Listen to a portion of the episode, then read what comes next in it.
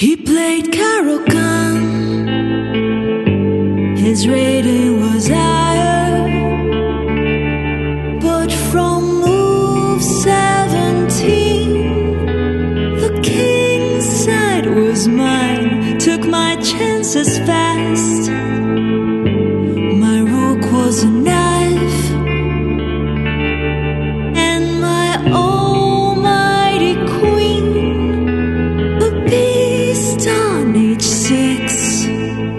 Hello, everyone, and welcome to Ladies Knight, the official podcast of U.S. Chess Women. I'm your host, Jennifer Shahade, and you are listening to the artist Huga of HugaMusica.com. And that is a song that certainly captured my heart. Oh, Capablanca. His bishop was small. Thanks to everyone who supports the podcast through shares and reviews and Apple Love. If you want to get more involved in all we do at US Chess to empower girls and women through chess, please consider a tax-deductible donation of any size to our US Chess Women program and reach out to me with any questions. He has more experience, but I won't lose again. Hello, everyone. This is Jennifer Shahade. Welcome back to Ladies Knight. I have recently come back from an incredible trip to Paris where I was playing the European Poker Tour.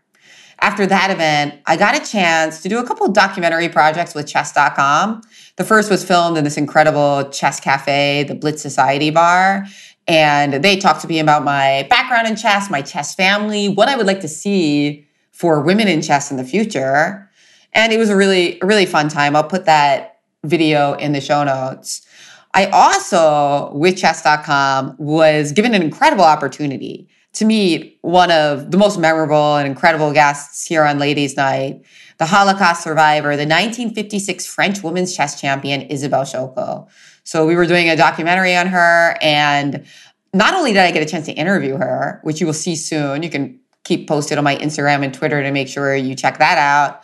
Um, I also got a chance to play her in chess, which was super cool. She's in her 90s and doesn't play in competitive tournaments anymore, but her game face, her chess soul is so evident. And it was just an incredible opportunity to connect with her over the board. So it occurred to me, you know, we have to re-listen to this interview. It was one of the, the most memorable ones I've had as a podcaster, as an interviewer.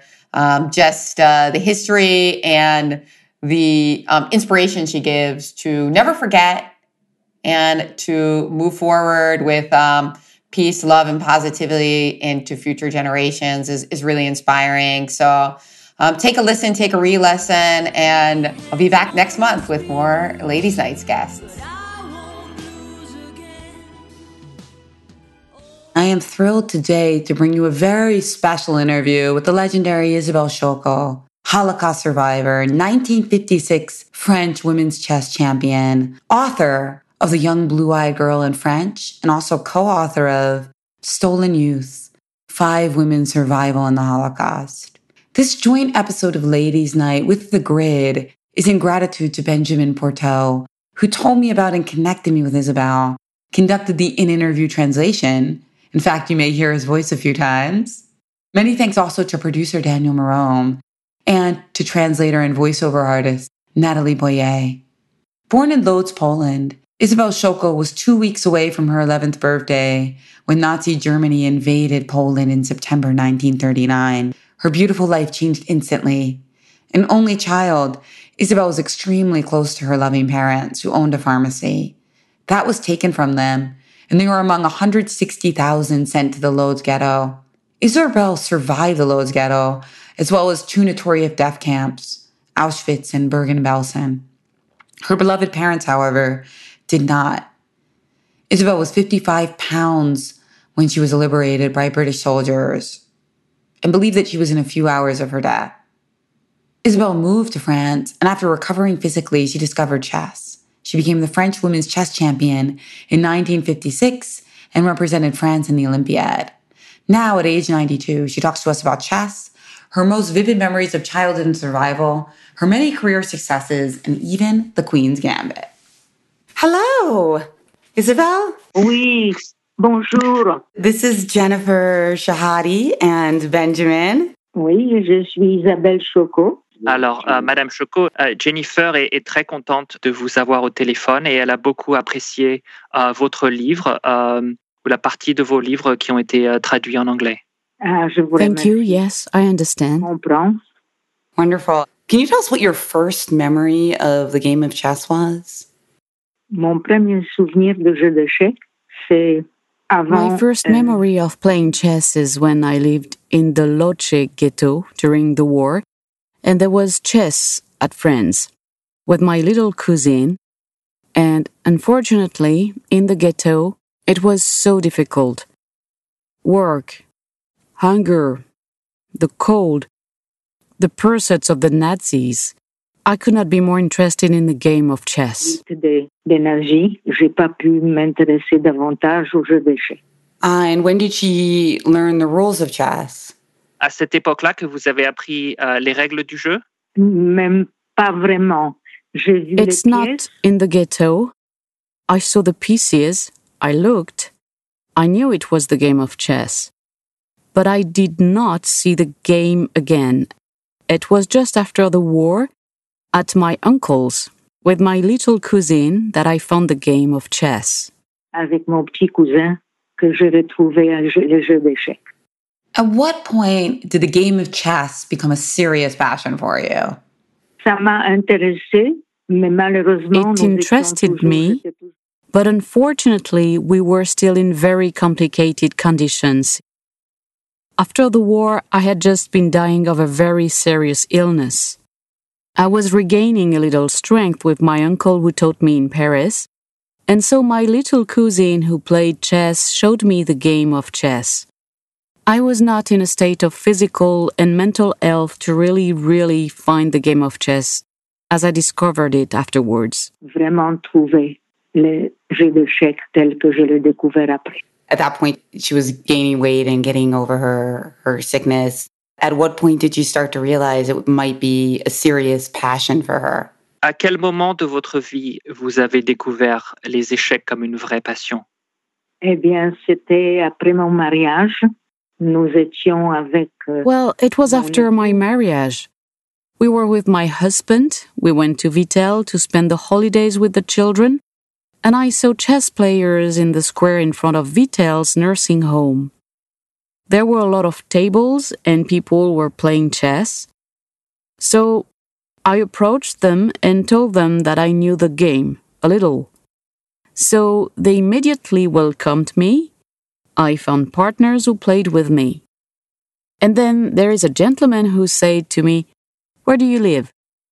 I lived at the time in Saint-Maur-des-Fossés, near Paris, and he told me, But there is a chess circle in Saint-Maur-des-Fossés, and you will be able to learn to play chess.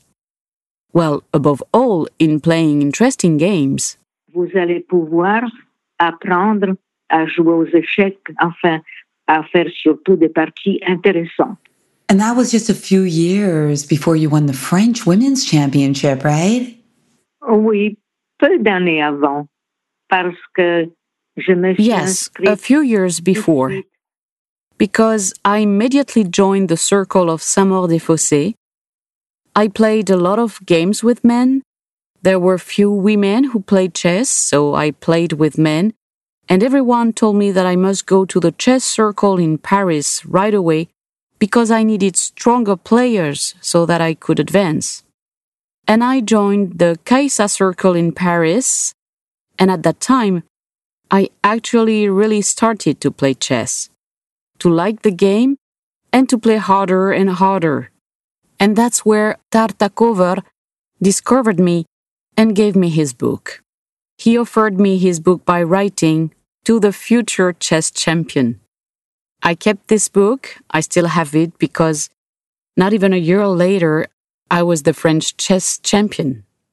Et j'ai gardé ce livre, je l'ai toujours, parce que même pas un an après, j'étais championne de France d'échecs. Wow, that's an amazing story. Can you tell us a little bit about your childhood growing up in Lodz, Poland?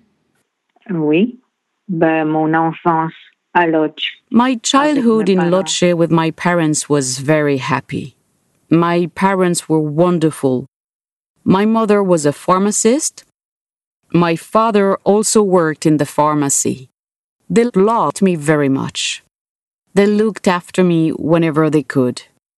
Because they worked a lot all day, but I got an amazing education. My parents had always taught me to work, learn, help others, and be curious about what was going on in the world and move forward. Learn, learn, and live with others, helping children who are less happy than me. And this is what I often did. Since our school, which was an extraordinary school, one of the few secular schools in Poland, there were boys and girls, and we always put next to a very good male or female pupil a child who had difficulty learning. And like that, next to me, I had a pupil who did not hear well, who did not speak well, and that I helped. et que j'ai aidé effectivement dans ces leçons. Yes, I remember that story from your book. So beautiful. There was a girl with disabilities that entered Isabel's class and um, she befriended her and wrote in the book of a lovely incident where the girl and her parents surprised her. And I'll just read that little excerpt right now. Um, one evening, the doorbell rang, and to my surprise, standing in our doorway was my friend and her mother, who presented me with a pot of flowers. I was so moved by the gesture and their words of appreciation of my friendship that I did not know where to hide. My sensitivity was genuine and natural. After all, my parents and teachers had taught me to be caring and considerate of others. And where did this come from? This um, desire to help those who who need it most? Was it from your parents, or did it come from within? Ce sont mes parents qui me l'ont transmis et également mon école qui était It was my parents who transmitted it to me, and also my school, which was a very special school, as I said. It was called Notre École, founded by three women before the war. And in this school, we learned the same as at home. It suited me perfectly, and it suited my parents. qu'à la maison chez moi. Ça me convenait tout à fait ça convenait à mes parents. When I read that part in the book, I couldn't help but be moved by the fact that also, obviously, the Nazis were very brutal to people with disabilities. And so that felt like almost a bit of a premonition as well. Oui, absolument. Absolument. Ça, yes, absolutely. They immediately deported people with disabilities. handicapés immédiatement. Les nazis ont déporté tous ces gens-là. Your mother, Edzia, it's a magnificent story of motherly love. I mean, one of the most memorable parts for me of your first book is when um, she carried your school report card with her um, because she was so proud of you and thought that that might, you know, help on this horrible journey and uh, violence that you experienced in, in Auschwitz. But can you tell us about your mother and how important the, the love has been for both of you, even even after her passing? And what would she say about your life now? Vous savez, l'amour des parents et l'amour d'une mère, c'est irremplaçable. She always thought that I could continue to study. You know, the love of parents and the love of a mother, it's irreplaceable. My mother, at all three moments, she worked a lot, but she freed herself to take care of me. She brought me during the winter on the ice so that I could skate. Her feet were frozen because she didn't skate, but I was having fun, of course. She also brought me so that I learned to swim. I had to be a complete young girl to know a lot of things, to manage in life, to be able to be a healthy and strong young girl. Unfortunately, in the ghetto during the war, the things have been very different. Les- Au ghetto et pendant la guerre, les choses ont été très différentes. Si elle pouvait voir votre vie maintenant, qu'est-ce que vous pensez qu'elle euh, qu'elle en dirait Ah, elle serait heureuse, tout à Ah, fait. she would be Elle serait happy. très- Absolutely, she would be very happy. I think about my parents a lot. I think about my mother a lot. Every time something pleasant happens to me, I think of them. And when I have some difficulties, I think of them too. For me, when I am asked I believe in what, I always answer, I believe in the love of my parents. je réponds toujours, je crois en amour de mes parents. Wow, that's amazing. Your parents, your mom and your father were successful entrepreneurs. They owned a pharmacy and you recounted so vividly the moment when that was taken away from them. You write, one afternoon, my parents took me to the pharmacy where I looked on in astonishment as mother, with tears in her eyes, handed the store keys to two men I had never seen before. My mother and father squeezed my hands hard as we walked home in total silence. The fruit of over 20 years' labor had been relinquished to strangers who only had to hold out their hands for the keys to a Jewish business. Now, later, when you immigrated to France after liberation, your memories of your parents as business people and entrepreneurs, did that play into your own career decisions? De toute façon, de tout le temps, My mother always taught me to be interested in everything, to be interested in what was happening around me, to move forward, to learn everything. And of course, she even thought of making me learn French when I was a little girl. I had French lessons because my mother wanted me to finish my studies in Paris. That was her wish, and indeed, I often thought about this wish that I could actually achieve. à ce souhait que pu effectivement réaliser. You think about your parents every day. What is the number one image or memory that comes to mind of your mother and then also your father? Euh, la première image, It's Ah, difficult to answer because it's not always the same image that comes up. It's depending on the moment, but it's always the image of my mother next to me in my bed. For example, on Sunday, the only time I could spend in bed with my parents, because it was the only time they were resting and me too. It was a big bed. My mother allowed herself this luxury. It was a rosewood bed, so Obviously, I often think of that rosewood bed with my parents. j'y pense souvent dans ce lit en bois de rose avec mes parents. Yes, I remember you writing about your parents and the early days of your childhood and that bed. You write, My parents' bed, made of gold embossed rosewood, seems enormous to me. Sunday is not like other days because my parents and I can spend the entire day together without interruptions from their jobs or my schoolwork. I savor the morning. Mother's gray eyes look at me with love. Her hands, with their long, delicate fingers, touch me tenderly. At last, we have time to smile at one another and talk. Did you ever encounter or see any chess at the uh, camps? Non, dans le camp, nous n'avions plus rien que le travail, No. les. In the camps, we had nothing more than work. Forced labor, working for forced labor, only beatings, only hunger, thirst, only cold for six or eight months. I went to forced labor. We weren't thinking of anything. That to the cold and the hunger, and that the day ends, unfortunately. And luckily, on the other hand, there were French prisoners of war, and I was lucky. I always say there have been miracles. I've experienced miracles, often in desperate places. There was someone who was helping me, who was giving me a hand, and that allowed me to survive a few weeks, a few more months. This French prisoner, rain or shine, brought me a small parcel of food every day, which he gave me in secret, and with my huge strip dress, I had room to put it in, so that no one sees it. This is how I was able to give my mother a little bit and eat myself. That's what kept us alive a bit. Donner un petit peu à ma mère et manger moi-même. Voilà ce qui nous a un peu en vie.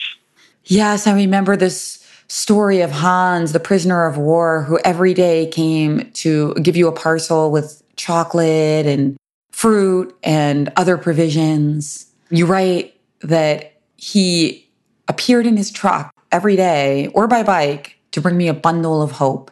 His procedure was always the same. He found an auspicious place to hide the package. I would take a walk, and when I felt no one was watching me, I would run to retrieve the package. We wrote each other every day.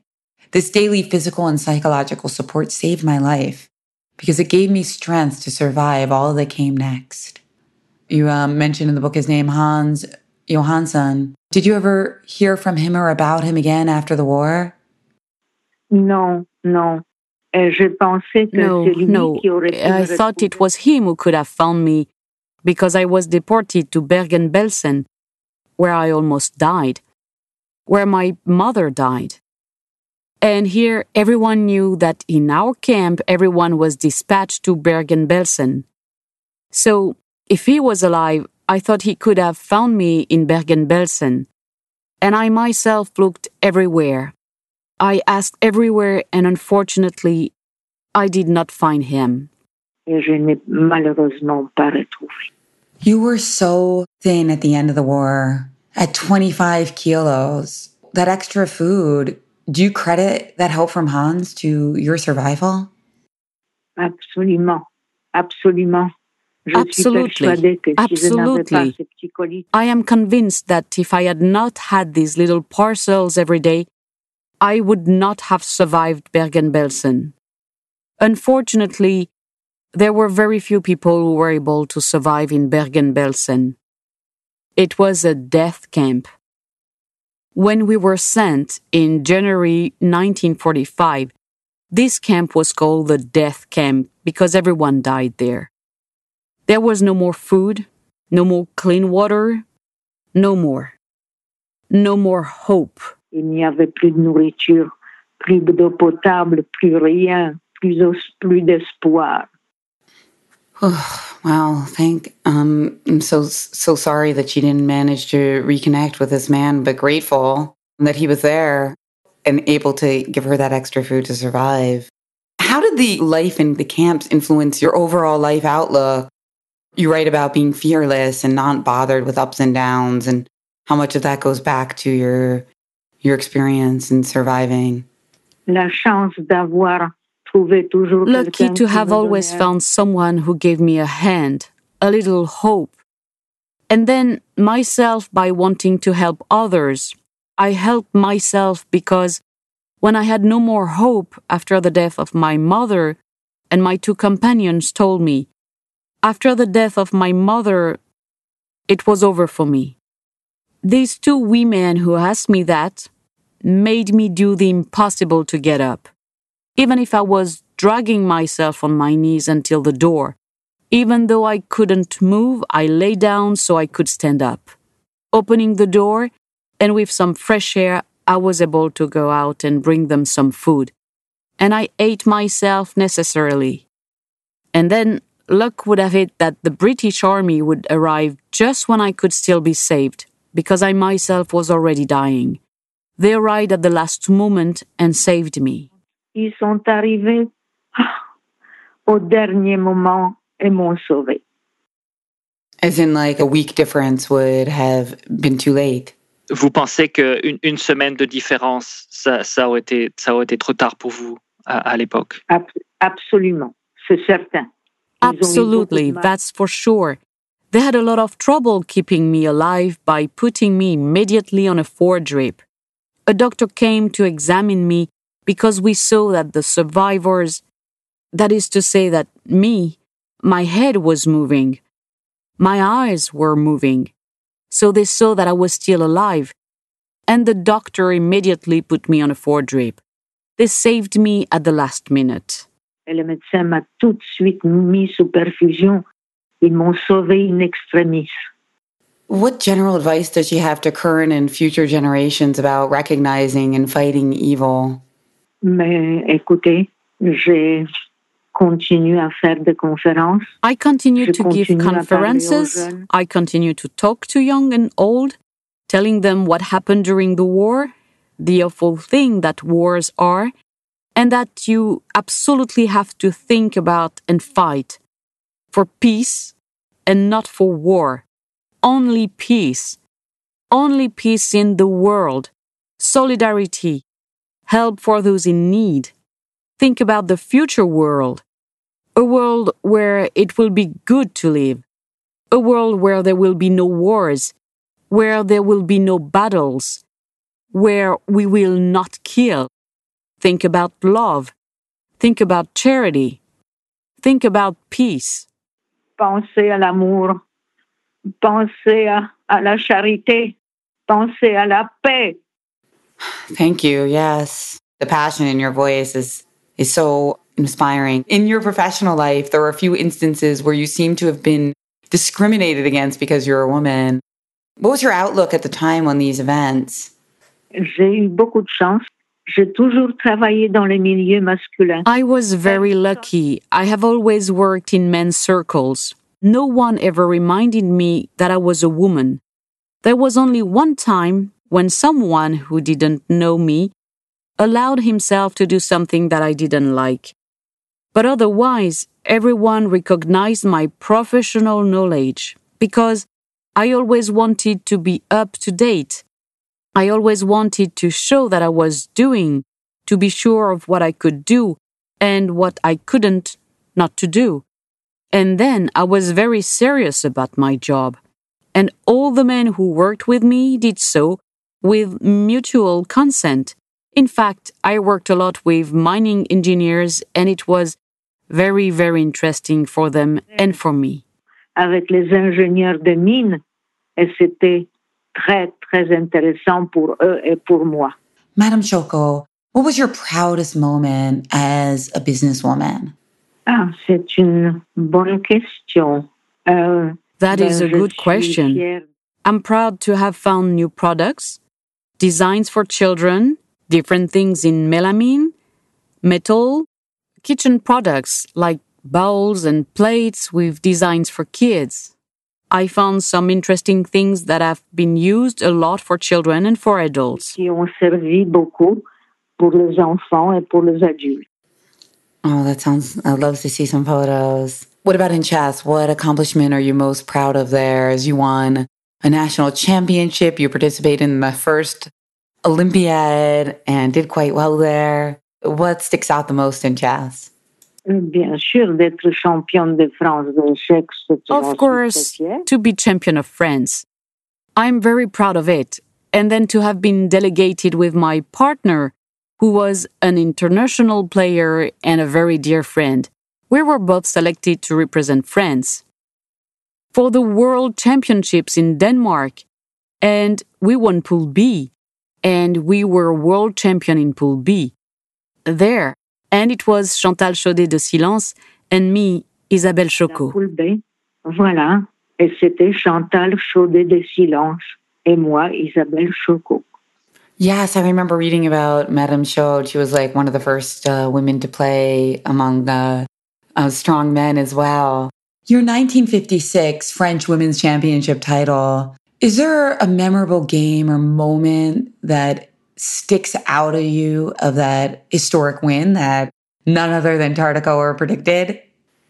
Euh, ben, écoutez, j'ai I have to say that I did my best to win this title, of course. And then I used to play even with men, which obviously trained me a lot. And on a female level, I think I was one of the strongest players. And I applied myself to the end to try to be champion of France. I succeeded.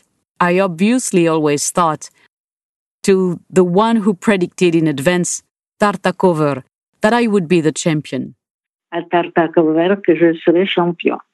Isabel, what is your favorite opening?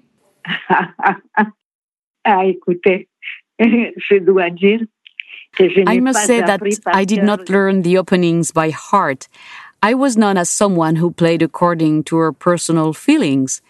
I never learned the openings by heart. Je n'ai jamais appris les ouvertures par cœur.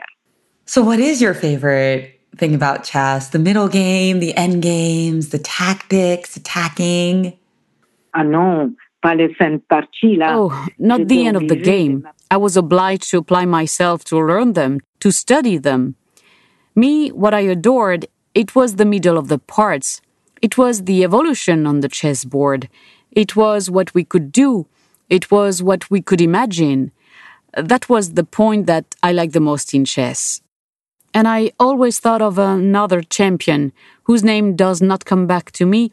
and who always said that you have to occupy the center of the chessboard. Open the game and imagine the different combinations. This is what I like. Est d'imaginer de différentes combinaisons. Voilà ce que j'aimais. Beautiful. And um, what happened when Tartakower found out that she won the uh, women's championship? Did they communicate after? Isabelle, est-ce que vous avez pu parler avec Tartakower après que vous ayez gagné le, le titre? Ah, euh, j'ai- je ne me rappelle plus de I don't notre remember our rencontre. meeting afterwards. I tried to go find him, but I'm not sure I found him. My memory fails me, but I always thought of him. mais j'ai toujours pensé à lui. I'd love to hear more about your friendship with Madame Chantal Chaudé, as she was such an inspiring figure in women's chess as well, the first woman to play the French championship with both genders, and also a member of the French resistance. So even before you became friends with her, you were connected in this in this way. Mais écoutez, c'était une She was a pretty exceptional woman. She lived with her husband on a boat, and I often went to see her on the boat. It's the first time that I have met people who lived on a boat, and that interested me a lot. I wanted to know how life was spent on this boat, where there was always the game of chess in the middle, of course. Le jeu d'échecs au milieu, bien entendu. Madame Chaudé a, a participé à la résistance. Euh, Est-ce est-ce correct Écoutez, nous n'avons We pas haven't talked parlé de much la- about the war issue. I admit that for years I couldn't talk about it. Je n'ai pas pu en parler. And you were mostly friends with Madame Chaudé during your active chess years, where you both played in the 1957 Olympiad together. And in fact, you were invited to go on a chess tour all over the world. Tell us a little bit about what went into your decision there. Et J'avais une proposition de faire le tour du monde. I had a proposal to go around the world, obviously at the expense of a company that was advertising around it. But I did not hesitate for a single moment. When I refused, I had three children who, by the way, were starting to play chess, and there was no way I would abandon my husband and three children to failures, even if I was very attached to them. pour les échecs, même si j'y tenais beaucoup. Yeah, three kids. Wow. That's amazing. Congratulations, of course. And, uh, well, you did end up coming back to chess in 2012 after 50 years of not playing. Did you enjoy it? And in what ways did you find chess changing over 50 years?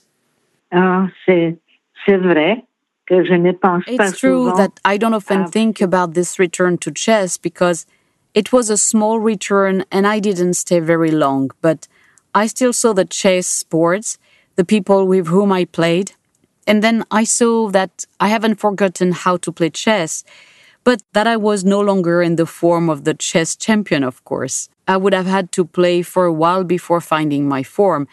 Unfortunately, I did not have time to do it, but I played a bit of intercircle chess. They told me that it was absolutely necessary to have a woman in the team so that they could play. So that's what I accepted. I was very happy at the time to be of service and to play a little chess. en même temps leur rendre service et de revenir un peu aux échecs. And um, how much have you followed chess since you stopped playing or in recent years? And what's impressed you the most? Je dois dire que malheureusement, dans ma vie, I have to say that quand je m'occupais de unfortunately, when I took care of something, I took care of it thoroughly, and I didn't have much time to play chess because or I went back completely and it wasn't possible, or I just heard the results, of course, and I listened to what was going on in the chess world, but that's it. And lately, um, my son put me on the movie of the kid who plays chess, which everyone watches. that kid who wins games against everyone. I don't know if you know it. je sais pas si vous le connaissez. Ah, did you enjoy the Queen's Gambit series? Euh, oui, oui. Yes, yes. yeah, that was amazing. and what did you think of the parts in Paris? Il y avait à Paris, qu'est-ce qu'il y avait à Paris? Euh, Certaines scènes de la série se passent à Paris. où elle joue. Ah oui, oui, bon, Yes. c'était un peu la même chose. Uh, que it was, ailleurs, uh, hein. It was a bit the same as elsewhere. I didn't find a particular difference in Paris. It's odd. I might have watched too many things at once, but anyway, what amused me was that she saw two shots in advance. That's what we were doing always. That's what we always said. That to play the chess championship, you have to see two moves ahead. You have to imagine what happens on the game board, of course. sur les bien sûr. And what was your favorite part of the whole series?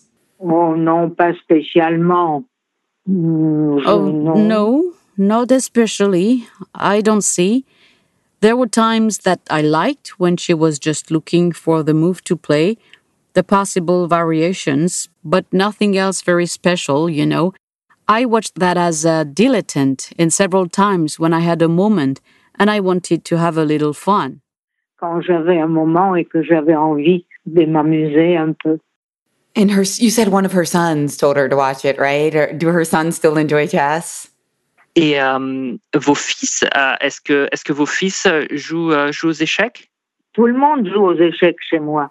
that I understood. Oui, mes fils.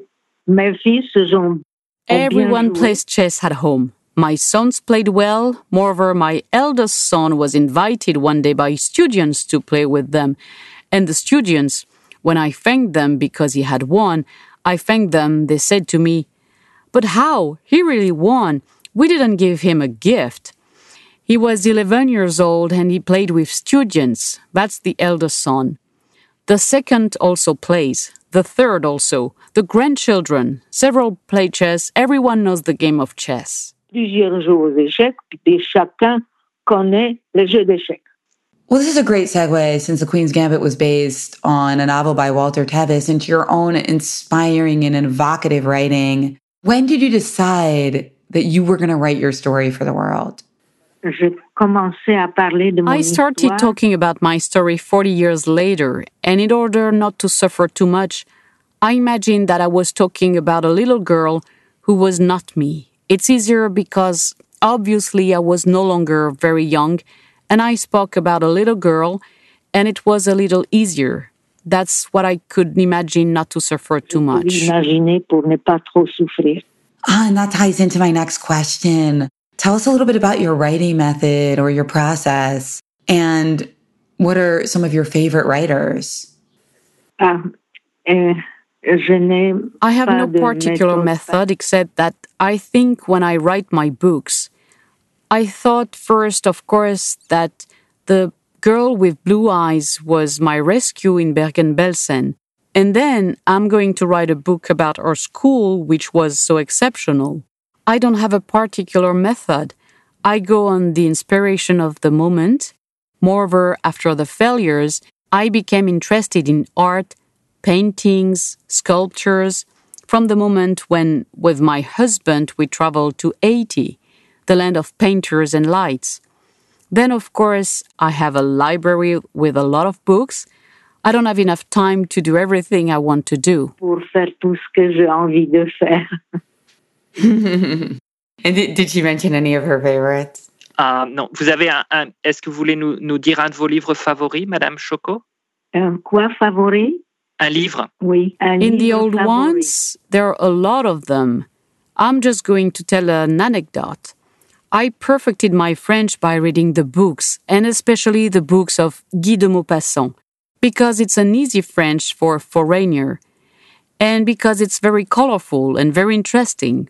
I still have the collection of these vintage books. La collection de ces livres d'époque. And you're also an artist. Can you tell us a little bit about your favorite works and your favorite artists? Dans mon travail dans la peinture, I try to paint myself for fun. I know that uh, to be a painter, it takes a life, so I never had either this possibility or this requirement. I paint on silk and it has fun, but the painters that I have very much admired, I have several. I have a lot of paintings at home on the walls, and obviously, I really like some old painters. Delattre, there is especially the Haitian painter that I know, since every year we went with my husband to Haiti. Even after vacations that we took elsewhere, we always ended up in Haiti, and Haitian painting came straight to my heart because that's life, it's the work, it's the dream. Everything is there, all, the mind, all. You find everything in Haitian mm. painting. C'est la vie, c'est le travail, c'est les rêves. Tout y est, l'esprit, tout. Beautiful. I mean, one of my favorite parts of your book was your vivid imagery when you talk about the Lodz ghetto and how people would barter their valuables and their jewels for basic necessities like food. You write, there were women who bartered their diamonds for bread. Depending on its size, a diamond was worth three, five, ten loaves of bread. Today, whenever I see a diamond, I envision superimposed above it a large farm bowl dusted with white flour. A diamond, beautiful as it may be, will never be worth more than a loaf of bread in my eyes. How does this influence your approach to food and hunger today? Euh, ben, écoutez, euh, I got married to a man who really appreciated food in France, so I did like him. And I really like French cuisine. I find it excellent. And compared to food in general, I'm always interested in people who are hungry. I never pass next to someone who asks for food. Never. Without giving them food. I never miss a request from someone who hungry. That will stay with me all my life, of course. Wow, that's wonderful. And what about Jewish traditions? Are you secular? Or do you observe some traditions and holidays? Je ne suis pas religieuse. I am not a religious. Unfortunately, as I explained to you, religion has not brought the human being enough peace for me to believe in it. Too many completely innocent deaths, too many, too many in the world, too many disasters. Like I told you, I believe in my parents, as I often think about them and everything they taught me, and everything I can do for all the beings around me. I went to the synagogue several times. I was asked to testify. I go, of course. I went to church in Sweden, where I was. I also went to the temple. I wanted to know how things were, to see people who are believers and what it brings to them. I understand, but the last once I prayed, it was in Bergen-Belsen, but my mother passed away. C'était à er Bergen-Belsen. Et ma mère est décédée. Uh, That is a, a really inspiring um, religion, uh, the love for, for family, and uh, especially being able to keep that with her for so many years. Um, so there, there are not many many Holocaust survivors left who can tell their story. What's the most important lesson that we must remember and continue to tell future generations? À l'horreur qu'apporte la guerre. to the horror that war brings, to the horror of not respecting human beings, to the horror that happens in the world if we're not careful, if we do not fight, not for peace, for respect for human beings, and especially for children, for solidarity, for all that is good in the world, just true love, laughter, solidarity, friendship. There are so many beautiful things. Let's throw the others in the garbage. Rire, la solidarité, l'amitié. Il y a tellement de belles choses. Jetons les autres aux ordures. If you like what we're doing at US Chess to encourage women and girls to explore STEM fields, accentuate competence, and approach an even ratio with a focus on intersectionality, your donation to our US Chess Women programs is always appreciated and tax deductible. The US Chess suite of podcasts, including Ladies Knight, are produced and edited by Jason Andre at Seven Season Films, Photography and Media. Please visit sevenseasonfilms.com to find out how to start your own podcast. Don't forget to listen and subscribe to all US Chess podcasts from One Move at a Time, Cover Stories, and the Chess Underground. Till next time, may every night be ladies' night. Now, according to Stockfish, it all wrong. After slightly advantage, I had nothing but my dear Capablanca. You tell me.